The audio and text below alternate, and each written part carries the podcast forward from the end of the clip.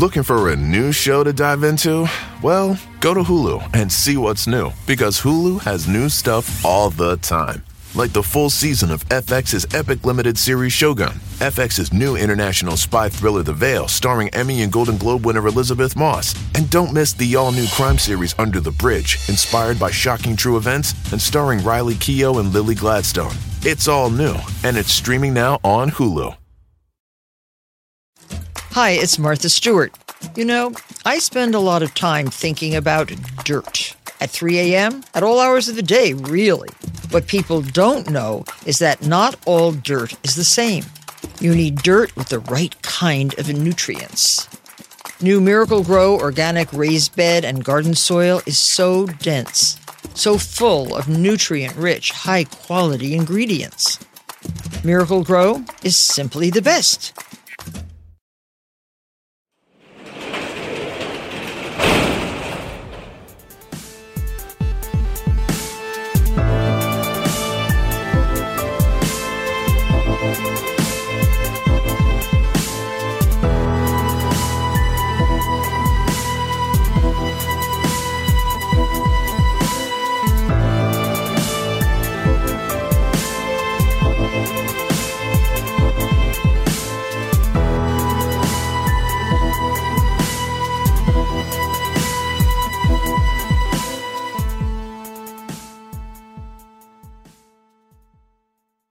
Welcome to True Crime Garage. Wherever you are, whatever you are doing, thanks for listening. I'm your host, Nick, and with me, as always, is a guy that would like to remind everyone entering the garage that there's a $5 charge for whining. He is the captain. And there's a thousand dollar charge if you're the colonel. It's good to be seen and it's good to see you. Thanks for listening. Thanks for telling a friend.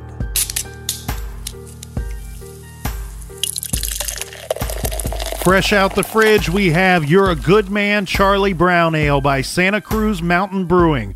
Garage grade, three and three quarter bottle caps out of five. You're a Good Man Charlie Brown Ale is brewed with roasted malts and features aromas of toasted caramel. It's brewed with English ale yeast for a nice, crisp, and classic finish. And today's beer was brought to us by these classically awesome friends right here. First up, we have Meredith in Spring City, Tennessee. Yeah, if I created a beer, it would be called Use a Piece of Shit, Charlie Brown. Next up, we have Kelly in St. Petersburg, Florida. And a nice jibby jib jib to Cheryl in Henderson, Nevada. Next, we have Connie in Parts Unknown. We have Miss Myra in Nowheresville. And last but not least, we have Michelle, who I'm guessing is in Springfield because she recommends Mother's Brewery, which I. I'm almost certain, Captain, we have recommended them before on this show. I believe so, my sir. Thanks, everybody, for filling up the fridge for this week's show. And make sure you check out the store page because we have the Zodiac hoodies. You have to order them by the 7th. They ship out on the 14th. So, yes, you should receive them by Christmas. And that's enough of the business. Everybody gather around, grab a chair, grab a beer. Let's talk some true crime.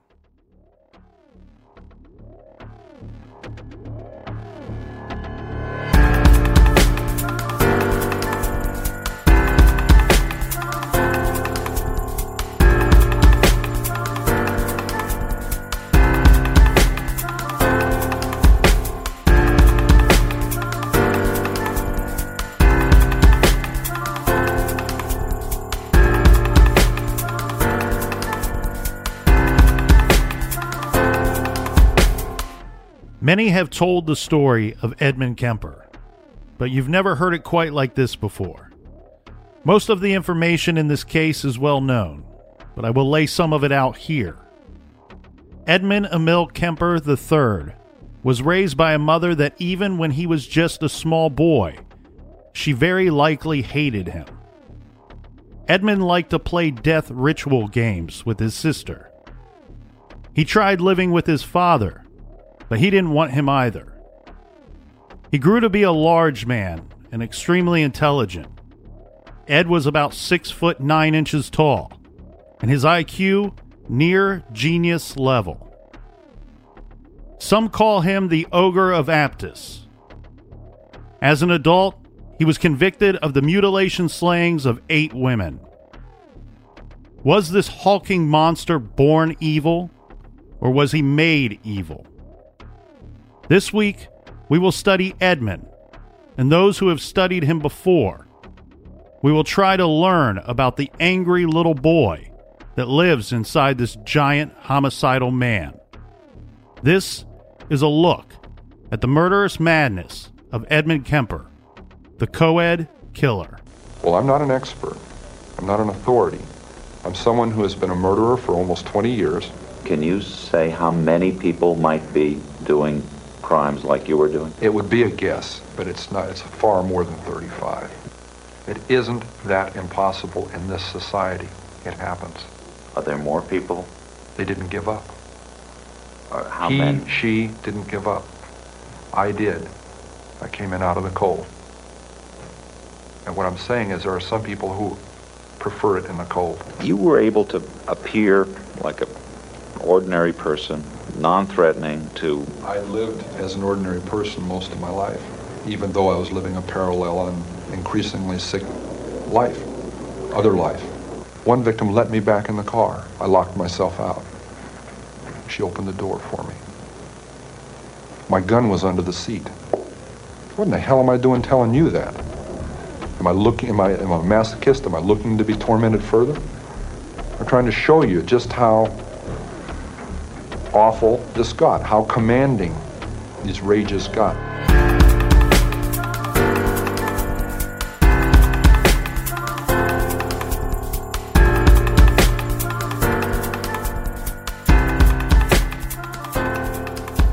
The True Crime Garage Army loved the hit series Mindhunter, the show based on the real life events of the genesis of the FBI's Behavioral Science Unit housed at FBI headquarters in Quantico, Virginia.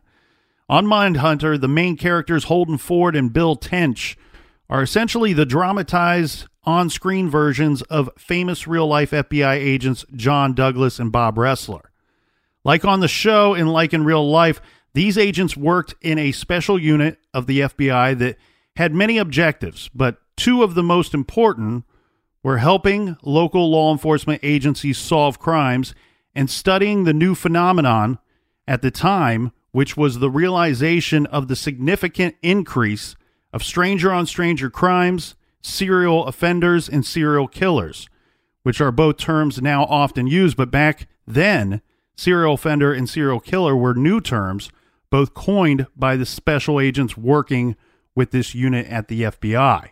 This week, we will be discussing serial killer Edmund Kemper, who spent a lot of time talking with the FBI over the years. The general topics of discussion who was he, what crimes did he commit, and why. The first series of Mindhunter features some of these dramatizations of these talks with Kemper and the FBI. Now, we both watched season one and loved it, and one thing we have discussed on our show off the record, and I say this almost shamefully, Captain. We both loved actor Cameron Britton as serial killer Edmund Kemper. Heck, sometimes during breaks, we, when working, we would stop the show and we both were doing Kemper impressions. I particularly like the scene when they were talking about the horrible murders Kemper has committed and he's offering the agents another slice of pizza. Now, this is disturbing on several levels because while I'm watching the show and thinking to myself, I could listen to Ed Kemper talk for days, then the realization comes back to you, kicks you in the teeth with the reminder that Ed Kemper was a despicable human being. He's a monster, and yet I find him somewhat charming. And some might be saying, well, that's the TV version of Ed, Colonel. And it is, but if you and we have watched interviews with the real Ed Kemper, it's very similar. So we felt bad about that, but we're not alone in our liking of the TV version of Kemper because actor Cameron Britton did win an Emmy for his work on the show. Yeah, well, and some of the lines that they use in the show are direct lines from the interviews that were recorded. So let's go to the real life version of the genesis of the FBI's Behavioral Science Unit and case study of Edmund Kemper. Now, interviewing serial killers. So it was it was John Douglas that suggested to Bob Ressler that since there were so many serial killers locked up, that they should start talking to them to see if they would talk about what they had done and why they believed that they did it. One, just like you hear earlier with the pizza, offering the pizza, the FBI would offer them a special meal. Like, hey, if you interview with us, we can get you a pizza or we can get you some specialty sub or something that you can't get in prison. Well, Bob Ressler agreed with Douglas, and they decided that they were going to start interviewing these guys. And actually, they decided that while they were in California helping law enforcement to start there, because as we all know from the various cases we have covered here in the garage, California has certainly had its more than fair share of weird crimes and serial killers. Yeah. So this was 1978, and they're going to go interview their first serial killer, and they decided to start with Ed Kemper. Ed was housed at the California Medical Facility in Vacaville, California. They decided their best method of going about this was to show up unannounced and without permission from the FBI and without giving the prison prior notice as well. So this is for two reasons. One, the FBI believes these guys believe the FBI would have told them no, you can't go around interviewing serials. Right. And two, they also believed if the meeting was scheduled with the inmate, that the inmate would likely be considered a snitch by the other prisoners, thus possibly putting their subject in danger and making them far less likely to cooperate and agree to these interviews. So if they showed up unannounced, the other inmates would just assume that they simply were investigating a case or investigating something or other. Now, we have to consider how terrifying this could be even for federal agents. First, they can't go in there with their gun or weapon. You know, they don't want those things working their way into the, you know, population. Right. And second, they have to sign waivers agreeing that if they were to be taken hostage at any time, that they understood that they would not be bargained for. Well, and both of these men, they're going to go in as a pair. So both of these men are trained, but Ed is also six nine. That's a big boy. Yeah, basically locked alone in a room with a six foot nine inch tall, almost 300 pound man. And then another thing that Douglas was concerned about was the IQ of Edmund Kemper.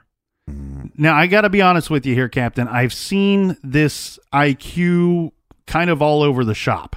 I've seen it listed as high as 146 and as low as 131. Yeah, or 31. Well, I, I do know that he was tested at least twice, so that might be the cause of some of these uh, variations. I also understand that there's multiple versions of the what we would just call the IQ test, which could give a different score, so to speak. So kind of like credit scores. There's different top levels of different credit scores. Yes. And so we have Douglas, who he thought to himself, and I'm sure he discussed this with Ressler in advance. He was a little worried that, you know, these guys are used to being the smartest guys in the room. And now they're in there with this giant, and they're worried that he's smarter than them. You know, so physically he could overpower them. Mentally, he might be able to manipulate them or to bullshit them, to put it quite frank. Right, but like I said, both these guys are trained individuals. These guys have made it to the FBI, so they've dealt with some of the scum of the earth. Mm-hmm. Oh, So- yeah. So they're going to, I mean, but just imagine if you're not trained at all, right? Some of these police officers have taken criminals that have done heinous crimes and they had to lock them up, uh, handcuff them, put them in the back seat of their car, and transport them to another prison or to another jail by themselves. Mm-hmm. And so, yes, this is a this sounds crazy to us to go, hey, you're going to go into this little steel cage with this uh, killer, but I, but I also think these guys are are a lot tougher than uh, that maybe he gave them credit for. Well, you and I discussed um, Wickline, which was a somebody that was put to death here in, in Ohio for a couple of murders. Yeah, And Wickline was a large man. He was he was quite strong as well, and he was intelligent too. Um, he was not as big as Edmund Kemper. His IQ was probably not as high as Edmund Kemper's, and and he he was a guy that you know we spoke to several officers that said I knew guys that had to transport him. I knew guys that had to be in a room with Wickline, and they told they went to their superiors in advance and said I refuse to be alone with him. right. If I'm going to be in a room or in a car with this guy, there better be multiples. Uh, you know, there better be a bunch of good guys and only one Wickline. So the thing with uh, you know, and like you said, these guys are trained. These guys are skilled individuals. Douglas was a, um, I believe he was a boxer in in college. You know, so so a bit of a tough guy, I guess. But- yeah, I mean, this look. If you're a trained boxer, and then you have to you had to deal with the scum of the earth, those guys aren't. A, they're not afraid of this guy. But keep in mind just the reach alone on Ed Kemper. I mean, six foot nine. Yeah, but you know the difference between a normal human and a and an actual trained boxer. Like the, anytime somebody says, "Hey, I, I trained as a boxer," you don't want to fight that guy. Right. That guy knows how to throw a punch. The thing though too that that's tough for us regular civilians to get over is just the idea of forget about his size or his intelligence. But just the idea of being in a room with somebody that you know is not only capable of murder, but according to the case file, it tells you that he enjoyed it. Yeah, and I'm not trying to put a damper on this, but I also think some of the psychological um, warfare on this is, you know, Ed six nine, he kills women. Mm-hmm. You know what I mean? Like it's not like he just killed anybody and everybody. Right.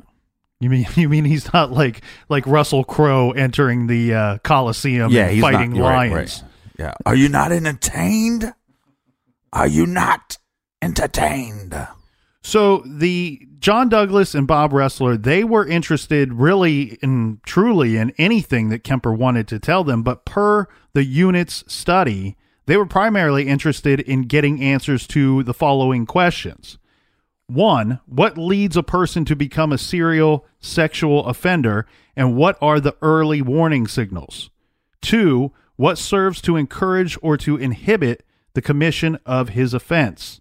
Three, what types of response or coping strategies by an intended victim are successful with what type of sexual offender in avoiding victimization? Four, what are the implications for his dangerousness, prognosis, disposition, and mode of treatment? All right, so question for you because if you watch Mindhunter, they don't really have questionnaires or really much of a objective at the beginning, or that's at least what the show portrays. So, do you think that this was the first, the first things that they're trying to get answered, and then that developed more later? Um, I think that probably that between the two of them, John Douglas and Bob Ressler, that this was their primary goal right from the onset of everything. Right. I just don't think that they put pen to paper to come up with an effective strategy. So, according to the show, the TV show, and what I think we can kind of infer from the show is, like you said, they come up with basically a questionnaire. Hey, here's kind of a script to not share with the subject, but between the two of you, you know that you're working to get answers to these set of questions. Right, but that script happened once they got a doctor involved. Correct. And I think what that the whole genesis of that would be and where the smarts of that comes into play is these guys were extremely busy. And what I mean by that is when this first started, they weren't being paid to or their superiors didn't even understand that they were out interviewing these serial killers. They were actually supposed to be there on other business. They're training local law enforcement agencies on how to detect and deduce certain crimes. They're also working with local law enforcement agencies to actually solve crimes. So while they happen to be in the neighborhood, so to speak, they're like, okay, well, what prison is nearby and who is locked up for life? Or, you know, and who, let's go talk to them. Yeah, and both of these guys were also original members of New Kids on the Block. So they had a lot of stuff going on. So most of the time in the beginning, until they got their um, grant money, they were doing this on their own time in the evenings and on the weekends. So I think the script and I think putting together a list of actual questions is really just a way to maximize their time and their efficiency while they're there talking to him. You've watched plenty of interviews with Ed Kemper. You, you know, it's obvious he can just talk and talk and talk and talk for hours and hours and hours. When he graduated, he was most likely to have a podcast in, in his high school class. So the the interesting thing here though is you asked do you believe that these were were questions that they sought answers to right from the beginning. Yeah, just because if I'm wrong, it, it made it seem like we don't know what to expect, so let's just go in there and see if we could get him talking. I think that's the truth. I think that's the truth on some level. We do know that this was their objective um, because this was later released many years later. This was after they got their grant money. It's kind of to champion their cause, so to Right. speak. They released these sets of questions. Hey, this is what we're looking for when we interview these guys in an FBI news bulletin to the rest of their uh, department in their agencies. I'm confusing real life with the TV show, but also in this TV show, wasn't the first meeting a solo meeting where he actually didn't go in with his partner? Well, that's a dramatization. In real life, there were three individuals that sat down with Ed Kemper the first time. Um, and I don't know the name of the other um, officer involved. And I can and to be honest with you, I think it was a local FBI agent. You know, Douglas and Ressler are not local to the area. Right. I think that that FBI agent probably worked because they had not been in a prison yet. And it- they didn't know that, hey, you could just walk up with and flash your FBI badge, and most of the time that works to get into the prison. Right. Well, because a lot of these prison guards or local officers had a lot of respect for the FBI. Well, think about two of the questions that, that they listed there within those four. You know, and they're all kind of lengthy questions. If you really dissect them, each one is actually multiple questions worked into one question. Right. But the simplicity of it is two things. One, what is the early warning signals of who this person could turn into be? I know the answer. Too much flicky flicky. And then two, this is interesting. Mm-hmm. What can a victim do if you find yourself i caught up with an individual like this, a serial killer, serial rapist? What can I do to try to get myself out of this situation and uh, behavioral wise you know Right. are there things that i can say things that i can do are there actions i can take or reactions to this madman that i can use to to save my own life and get me out of this situation Right. Because what we've seen with Bundy, you're going to see with Kemper, you're going to see with other serial killers that they will have moments where everything, you know, this plan that normally takes place, normally these serial killers, it's like after the first attack or the second attack, then they start going, well, this is how I'm going to do it. This is my ruse to get them in my car. Then we go here. Then we drive this. And then we do this. And then I pull my gun on them. And they kind of have a routine that they're building. But there's also times where it's like, uh, my routine was to pick, pick up a hitchhiker, or my routine was to pick up a sex worker. And they will do that. And they just drop the individual off. And there is no murder. Right. So, what made those different than the actual attacks? the simplicity of both of those questions and actually in my opinion almost all four of those questions is really early detection of a serial killer and preventing more loss of life. You know we have how can a victim get out of this situation? One as law enforcement you want a victim to get out of the situation not only to save their own life but to help you solve the crime help you make an arrest somebody that could later identify somebody that did something terrible to them or at least attempted to do so and then we have the early warning signals you know the early signs of of the creation of the serial killers If I could just interject for a second, this has been on my mind all morning, but we're talking about serial killers, so it's relevant. Okay, don't give me those eyes. Big shout out to Bill Burr, the comedian. I was watching his show last night, his uh, cartoons show on Netflix. F is for family, and there's a scene where he's arguing with this kid, and he starts fighting the kid. mm-hmm.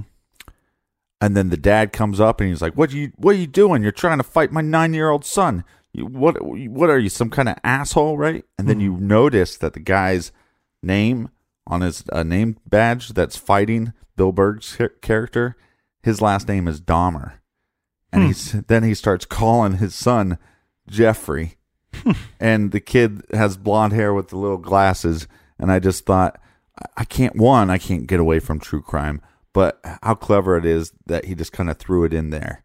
Like I, I wonder how many people watched that and didn't even know that it was Jeffrey Dahmer. and true crimes kind of seeped its way into all different kinds of media. Well, and the fact too that like the cartoon is based around that time period where Jeffrey Dahmer would have been a child. Okay.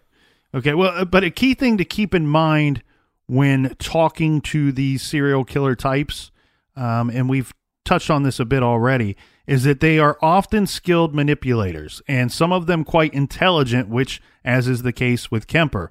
So it was it was and is extremely important that the FBI agents know the case inside and out in order to hopefully get the answers to the questions and to advance the FBI's ability to prevent, detect, and capture serial offenders and serial killers. Now, the agents are going to want to learn everything they can about Kemper's childhood, environment, relationships, crimes, habits, and his arrest. But they're going to want to know this in his own words, right from his mouth. And when we come back, we will talk about some of the things that they learned.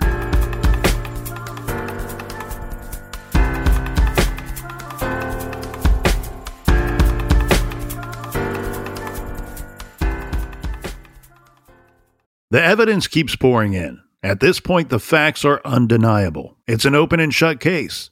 Monopoly Go is the most fun you can have in a mobile game. Everyone is still talking about Monopoly Go for a good reason. It is an absolute hit. Millions of people pass Go every day because this game is always bringing something new to the table. Like countless crazy tournaments, you can join with your friends as partners or teams or timed events offering bonuses like massive multipliers or rent frenzies to help you get huge rewards. And there's so many rewards to discover. Rare stickers you can trade with friends to complete albums, delightful emojis to taunt people with when you raid their riches, unique playing pieces, and so much more. The verdict is in. With Monopoly Go, there's something new to discover every time you play. So don't miss out. Go download it now free on the App Store and Google Play. This show is sponsored by BetterHelp. We all carry around different stressors, big and small. When we keep them bottled up, it can start to affect us negatively. Therapy is a safe space to get things off your chest and to figure out how to work through whatever's weighing you down. If you're thinking of starting therapy, I highly recommend that you give BetterHelp a try. It's entirely online, designed to be convenient, flexible, and suited to your schedule. Just fill out a brief questionnaire to get matched with a licensed therapist and switch therapists anytime for no additional charge. Get it off your chest with BetterHelp. Visit betterhelp.com slash garage today to get 10% off your first month. That's betterhelp, H-E-L-P dot com slash garage. This show is proudly sponsored by BetterHelp. Check out betterhelp.com slash garage today. Do you want to set your child up for success? Of course you do. That's why you need to check out IXL Learning today. IXL Learning is an online learning program for kids covering math, language arts, science, and social studies. IXL is designed to help them really understand and master topics in a fun way. It's powered by advanced algorithms. IXL gives the right help to each kid, no matter the age or personality. There's one site for all kids in your home pre K to 12th grade. Kids could use it at home on their computer or on an app on your phone or a tablet. No more grading those worksheets. IXL grades everything for you. One in four students in the US are learning with IXL. IXL is used in 95 of the top 100 school districts in the US. I love recommending IXL learning. Kids can learn at home or on the go. And all my friends and family that are using it absolutely love it because it's so easy to set up and so easy to use. And even the kids that I've recommended it to their parents have told me, hey, Captain, thank you. I was having problems in math and my parents couldn't help me, but IXL could. Do you want to get your kids back on track or do you just want to get your kids ahead? Do so with IXL Learning. Make an impact on your child's learning. Get IXL now. And True Crime Garage listeners get an exclusive 20% off IXL membership when you sign up today at IXL.com slash garage. Visit ixl.com slash garage to get the most effective learning program out there at the best price. Check out ixl.com slash garage today. Warmer, sunnier days are calling. Fuel up for them with Factor's no prep, no mess meals. Meet your wellness goals in time for summer thanks to the menu of chef crafted meals with options like Calorie Smart, Protein Plus, and Keto. Factor's fresh, never frozen meals are dietitian approved and ready to eat in just two minutes. So no matter how busy you are, you'll always have time to enjoy nutritious, great tasting meals. With 35 different meals and more than 60 add ons to choose from every week, you'll always have new flavors to explore. Crush your wellness goals this May with dietitian approved meals and ingredients that you can trust. Make your day delicious from breakfast to dessert. Stay fueled with easy, nutritious options. Treat yourself to restaurant quality meals that feature premium ingredients like filet mignon, shrimp, and blackened salmon. I am new to Factor and I have been loving every minute of it. I have a problem, and it's called lunch. Some days I need a pack of lunch, and some days I work from home. Whether I'm at home or whether I'm on the go, Factor is fueling my lunch from now on. Head to factormeals.com slash truecrimegarage50 and use code truecrimegarage50 to get 50% off your first box, plus 20% off your next month. That's code truecrimegarage50 at factormeals.com slash truecrimegarage50 to get 50% off your first box, plus 20% off your next month while your subscription is active. You were involved in the campus because your mother worked there. Yes. I was also involved in killing co-eds because my mother was associated with college work, college co-eds, women, and had had a very strong and violently outspoken position on men for much of my upbringing. My mother was a, a sick, angry, hungry, and, and very sad woman. I hated her, but I wanted to love my mother. And I watched the alcohol increase. I watched her social life drop off. I watched her get bizarre. She had terrible pain from her life, earlier life, her upbringing, uh, a failed marriage with my father. I'm a constant reminder of that failure. I hate to distill it down into such uh, into one word realities like that. There's a lot that leads into that happening, but that is what happened. They represented not what my mother was, but what she liked, what she coveted, what was important to her, and I was destroying it. Why did you actually kill the girls? My frustration, my inability to communicate socially, sexually. I wasn't impotent, but emotionally I was impotent. I was scared to death of failing in male-female relationships. I knew absolutely nothing about that whole area. Even if just sitting down and talking with a young lady. I need to be able to really communicate. And ironically enough, that's why I began picking people up. And I'm picking up young women. And I'm going a little bit farther each time. It's a daring kind of a thing. At first, there wasn't a gun. I'm driving along. We go to a vulnerable place where there aren't people watching, where I could act out, and I say, no, I can't. And then a gun is in the car, hidden. And this craving, this awful, raging, eating feeling inside. I could feel it consuming my insides. This fantastic passion. Uh, it was overwhelming me. It was like drugs. It was like alcohol. A little isn't enough. At first it is. And as you adjust to that psychologically and physically, you take more and more and more. It's the same process. So it finally came down to the thing of do I dare bring this gun out? Already realizing if that gun comes out, something has to happen. Edmund Emil Kemper III was born December 18, 1948, in Burbank, California.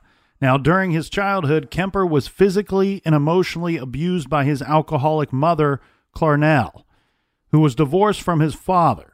Before the divorce, Ed was close with his father. After the divorce, Ed's mother hated him and it's believed this is because Ed looked almost exactly like his father. One of Ed's favorite games to play as a boy was a game that he invented in which he called it Gas Chamber or The Gas Chamber. This would be a game that he played with his sister where they would take turns basically pretending to be gassed or gassing one another, and then he would writhe around pretending to be in pain on the floor as he's pretending to die because of this uh, game that they were playing. Now, why Clarnell and Ed's two sisters slept upstairs, she made her son at the age of just eight years old sleep in the dark and cold basement alone at night. This is likely that she did this for many reasons, but the reason most often cited for this treatment or abuse was she was afraid Ed would molest or rape one of his sisters. So, and we've heard in several interviews Ed describe this, and he describes it in a way that makes you really realize how uh, tormenting this was for him. This was a form of some kind of psychological abuse because he was afraid to be in the basement by himself. Right, but there was there any evidence that he would do this, or is this just a, a made up nonsense fear by his mother? Oh, that he would rape or molest the sister. Right.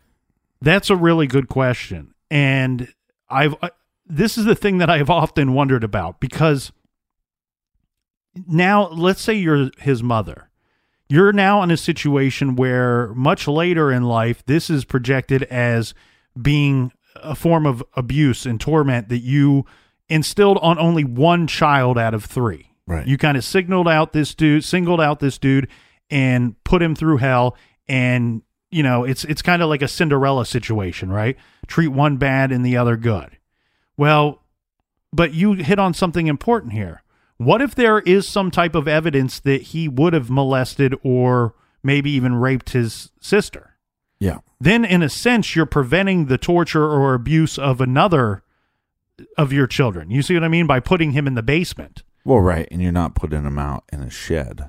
Right. But now this is also the 50s, so the basement, they're not what basements are now. The basements must have been terrible in the 50s. Right. And they're probably wet. And I, I heard also that he could hear rats, possibly. Yeah. So the thing when we talk about Edmund Kemper here that we should be completely clear about regarding this story is that there has been variations of his childhood and variations of his story throughout the years. I do wonder what is fact and what is fiction after all these years have passed.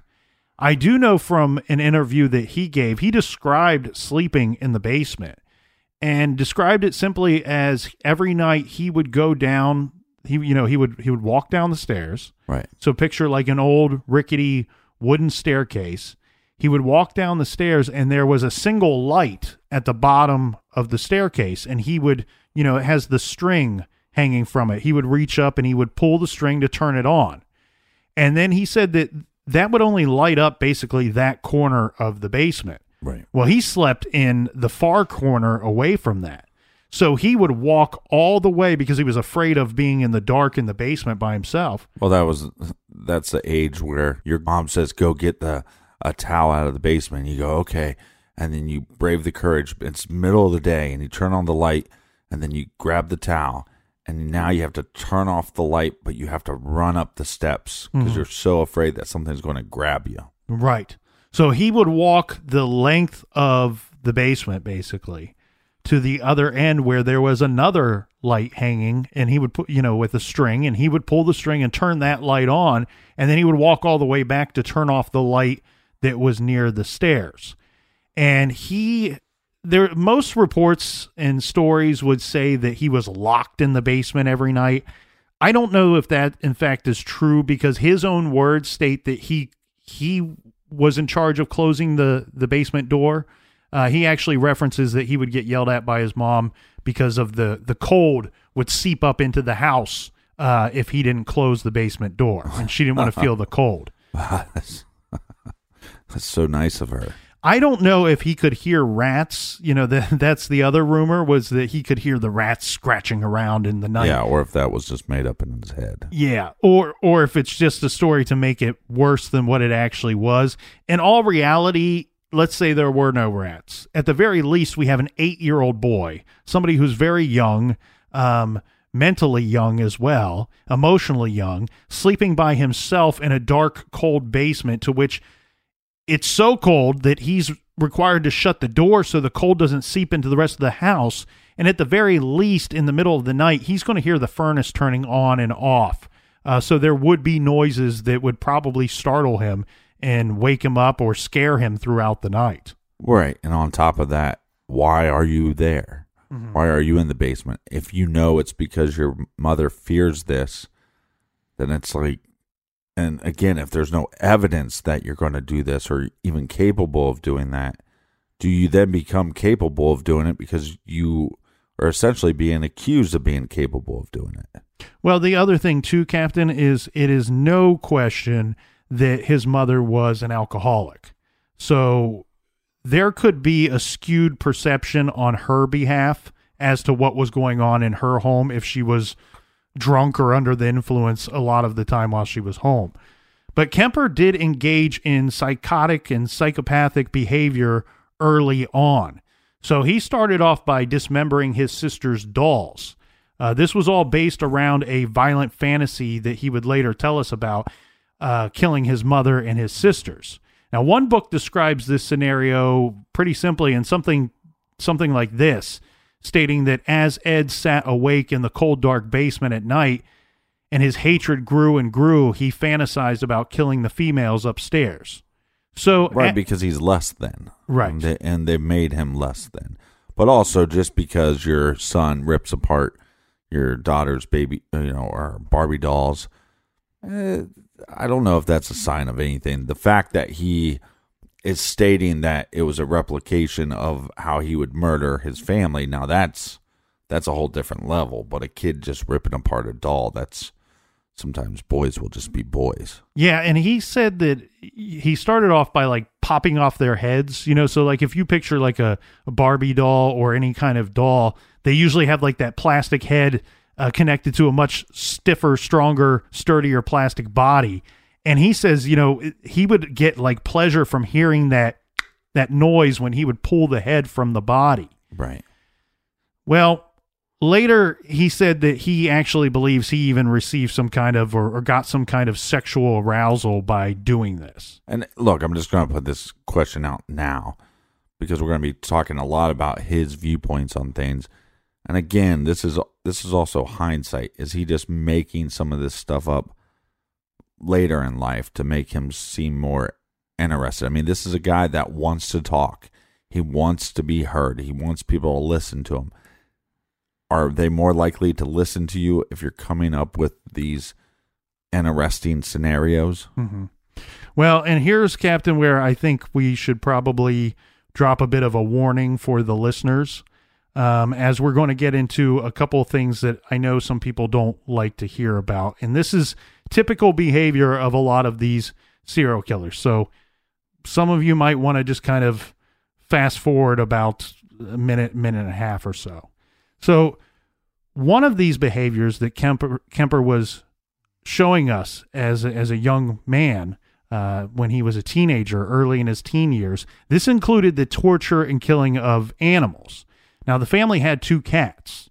One of them he buried alive, and he later dug it up and would he stored the carcass of the cat in a closet in their house. And then the second cat he killed with a machete. So this is a different situation, much different. One buried alive, the other he's actually physically attacking it with a machete to the point of he's getting blood on himself during the course of killing this animal. Right, but this is a huge step up from dismembering dolls.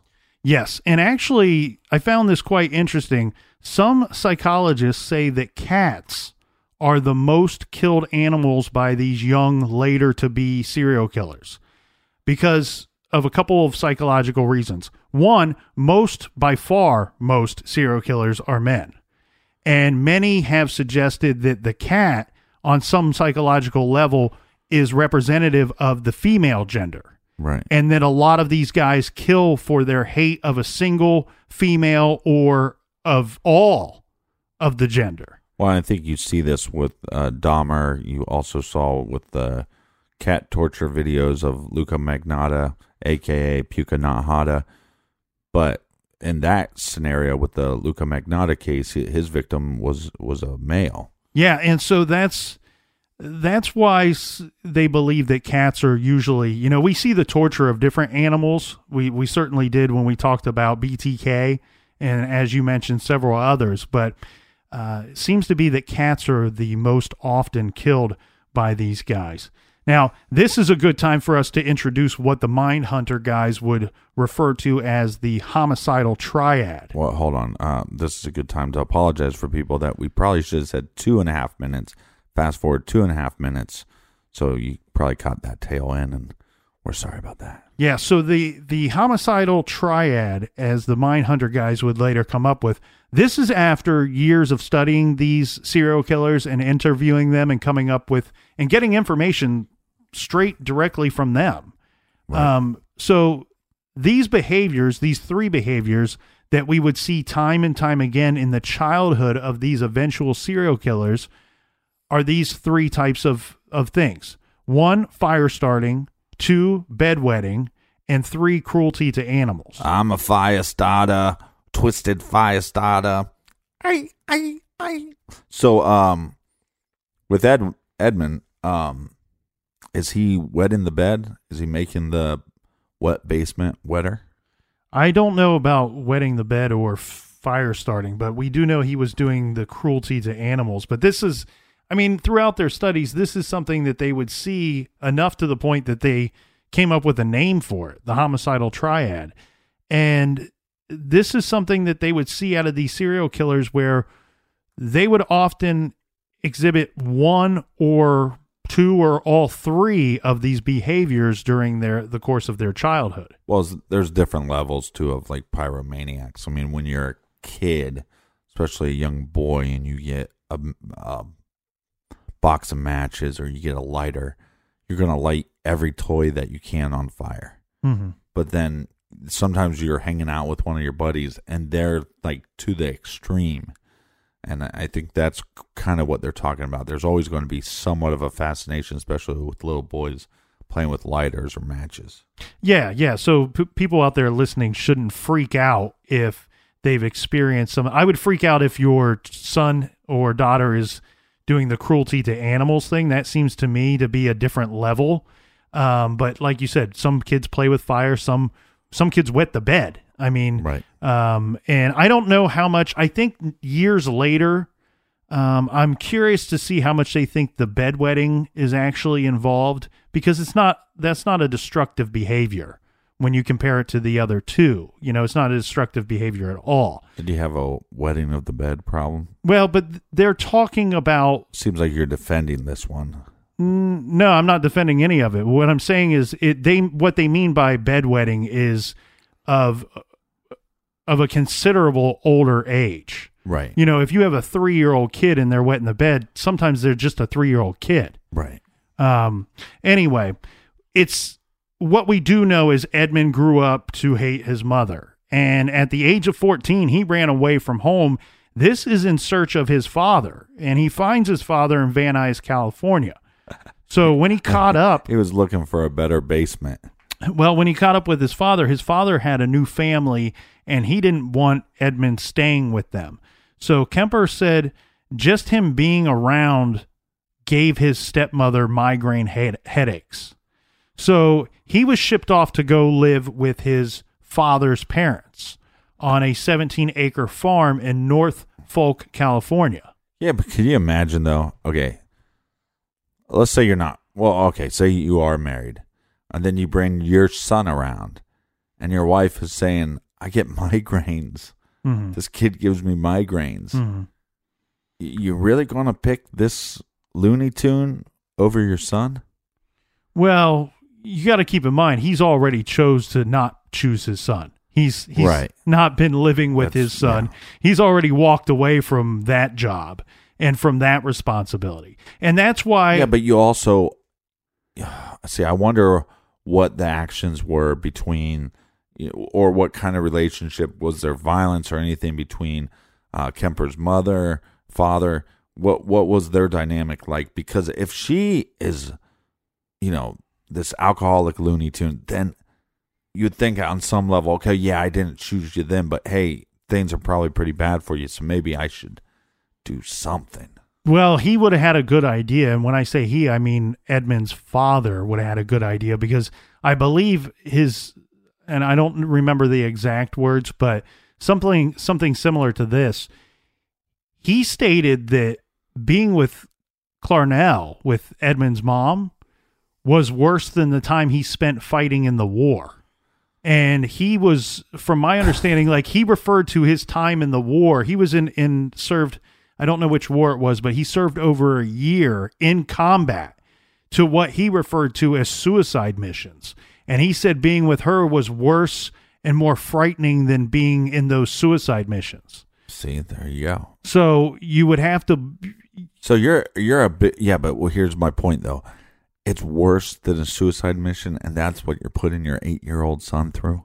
In his opinion, yes. And then when your son finally shows up and leaves there, Yeah. and says, "Look, I didn't like living there, so I've I I sought you out. I came and I found you." I do have to give some some credit here. Um, you know, I'm not liking Edmund's father at all. I don't I don't See, he sounds like a he's a piece of shit. I don't appreciate him not being around for Edmund's childhood or for taking the responsibility of being a real father. But what I will give him credit for is sending him to his parents' home rather than shipping him back to Clarnell. All right, so you's a piece of shit, but you a little less piece of shit because you sent him with your parents. Well, he probably figured, hey, if I can't raise you here, then uh-huh. I'm going to look. I turned out, you know, maybe he considers he turned out pretty fine, and he maybe he has good fond memories of his childhood, and thought, well, I'll send you to go live with my parents. Can you imagine what this country would be like, or what this world would be like if if every man actually manned up and raised their kids? Well, that's a big portion of of the study into these serial killers and why I said that we'll take a look at this situation and try to figure out if Edmund Kemper was born evil or if he was made to be evil because th- the very simplistic thought of a serial killer is this that they cannot have and and you can email me you can hit me up on the blog you can do whatever you want but you it would be tough to convince me otherwise. For a person to knowing and willingly and plan out the murder of multiple people of multiple individuals they cannot have the same or share the same emotions that quote unquote normal people have so why don't they have the same emotions as we do What about is that excluding like soldiers? Well, again, that's th- that to me is a different situation. A serial killer is a very um, defined type of of person and killer, Okay. where a soldier is a different definition of a killer. Technically, they both are still they both are killers, but there are there are huge differences between the two. So again, why don't they so then the question then becomes why don't they have the same emotions why don't they have the same responses as we would to their environments and to behaviors around them and to treatments that they're receiving and this when you go back and you really get to probably the simplest form of this is does it start with being a little baby? And does it start with having a mother that didn't want you and having a father that wasn't there? And not developing those emotions and not of you know developing those uh, behaviors. Empathy. And not, not- developing empathy at a very young age. Well, and also not in that it doesn't always have to be that order. Sometimes it's the mother that rejects them, and the father is still around, but he is just uh not so such a great father.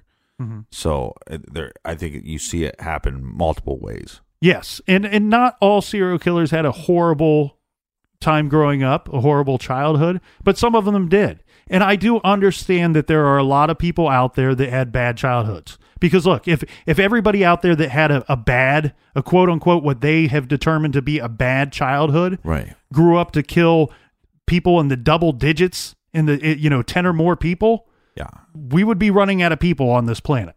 So it's I'm not saying it's an excuse. It's more of a question of why and how. All right. So his father ships him off to live with his parents. Yes, on a 17 acre farm in North Fork, California. And it seems like Ed got along well with his grandfather, but not so much with his grandmother. Uh, his grandmother was a bit of a strict disciplinarian. His grandparents got him a 22 rifle for Christmas for small game hunting. There are differing stories about what I'm about to tell you, but the simple truth of it is this that on August 27th, 1964, 15 year old Edmund Kemper used his Christmas present to shoot his grandmother in the back three times as she sat at the kitchen table typing. Afterwards, he stabbed her three times with a kitchen knife. This is because he says that he didn't want her to suffer. He wanted to end it for her as quickly as possible. The reason being for killing his grandmother He's stated over the years that there's been several reasons, but the one that he cites the most often is he wanted to see what it would feel like. So his grandfather was out. It was not home during the time when he killed his grandmother. And the reason why I say there are differing stories about this is because there's the way that these stories go is either his grandfather was out in town shopping and then returned home, or he was out hunting. And that Ed was mad that he could not go, or upset that he could not go hunting with his grandfather. Well, if his grandfather, in fact, wasn't out hunting, then we know he wasn't mad about that. Right. Regardless, when his grandfather returned to the home, as Ed would describe it, they had a brief interaction where his grandfather waved to him. You know, he's getting out of his truck and he waves to him. And like I said, it seems like the two of them had had a good relationship. Yeah. And Ed waited till his grandfather turned his back and he shot his grandfather. He would later then hide the body in a closet. And he said that he shot his grandfather for reasons that all seemed to stem from not wanting him to have discovered that that he had just killed his grandmother. Yeah, maybe not wanting him to see the body, maybe not wanting him to be disappointed and and Kemper. Yeah, probably several things here. So, not wanting him to be angry at Ed or upset with Ed, disappointed in Ed, as you had said, or also at the the loss of life of his wife. Right. You know, his longtime companion. The weird thing, though, here, Captain, and we've actually heard this with several other serial killers, and, and I'll reference BTK uh, as a prime example here, is Edmund immediately felt like at any time a whole bunch of people were going to come to get him. Like everybody in the whole world probably knew what he had just done and that they were going to come up there, they're going to arrest him, they're going to attack him, they're going to kill him, any number of those things, right? And we heard that with BTK. Dennis Rader would say that often when he would go out and he would kill somebody or kill multiple people, he felt like in the, the first 48 hours afterwards that the police were just going to show up at any time at his door knocking and saying, Hey, we know what you did, buddy. Now you're arrested. It's like this paranoia sets in. Yeah, that's interesting. And so Ed said that in that situation, he was going to shoot and kill anyone that would have approached the the farm or the house at that time. That was his mindset at the time. So we almost have to count our blessings here in some form, right? Because he's out on a 17 acre farm, out in kind of the middle of nowhere. If he were in a major city when he had done this, can you imagine all the innocent people that weren't coming to get him that would have probably have been killed that day? I mean, you even something as simple as the person delivering the mail. Right. You but know? then we'd have a scenario where it would be he'd be a mass murderer and they would have caught him and then the other the serial killings would have never happened. Well, mm, that's tough to say. That's tough to say. Uh, it's- not tough to say. What I, I what I'm assuming is that in the 60s, 64, if you had a guy that went on a rampage, going around killing people in a city, that the cops are going to come and arrest that individual. Yes, but essentially, isn't that what ended up happening? And what I mean by that is that okay, so we get lucky that there's nobody else there, and at some point, his paranoia it, it wears off, and he calls his mother and explains what he had done, and he is going to be picked up, like you said, he gets arrested for killing his grandparents. Right. Kemper was committed to the Atascadero State Hospital for the criminally insane.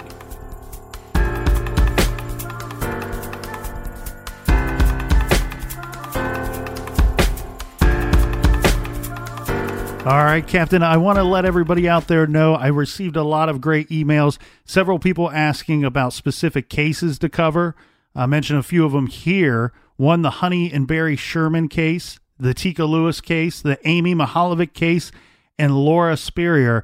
I want to point out that we did cover all of these cases already, and you can find all of our back catalog. It's a huge back catalog. We're over 260 episodes strong now.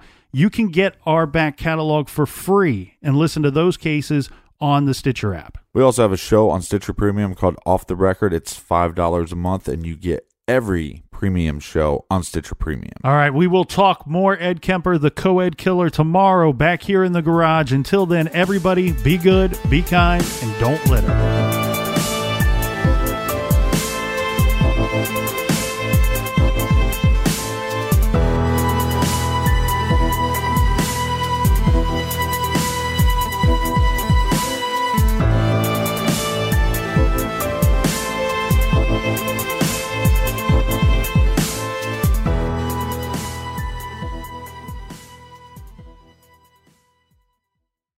On this episode of Plant Killers, we'll explore one nation's most notorious fruit and vegetable killer, bad dirt. What makes bad dirt so bad? The answer? The ingredients. But fear not, true crime enthusiasts. This story has a happy ending. New Miracle-Gro organic raised bed and garden soil. It's made with quality organic ingredients from upcycled green waste like compost and aged bark. Unlike the other guys who can't say the same. Looks like bad dirt's murdering days are over. Thanks to Miracle-Gro. Join us next time on Plant Killers.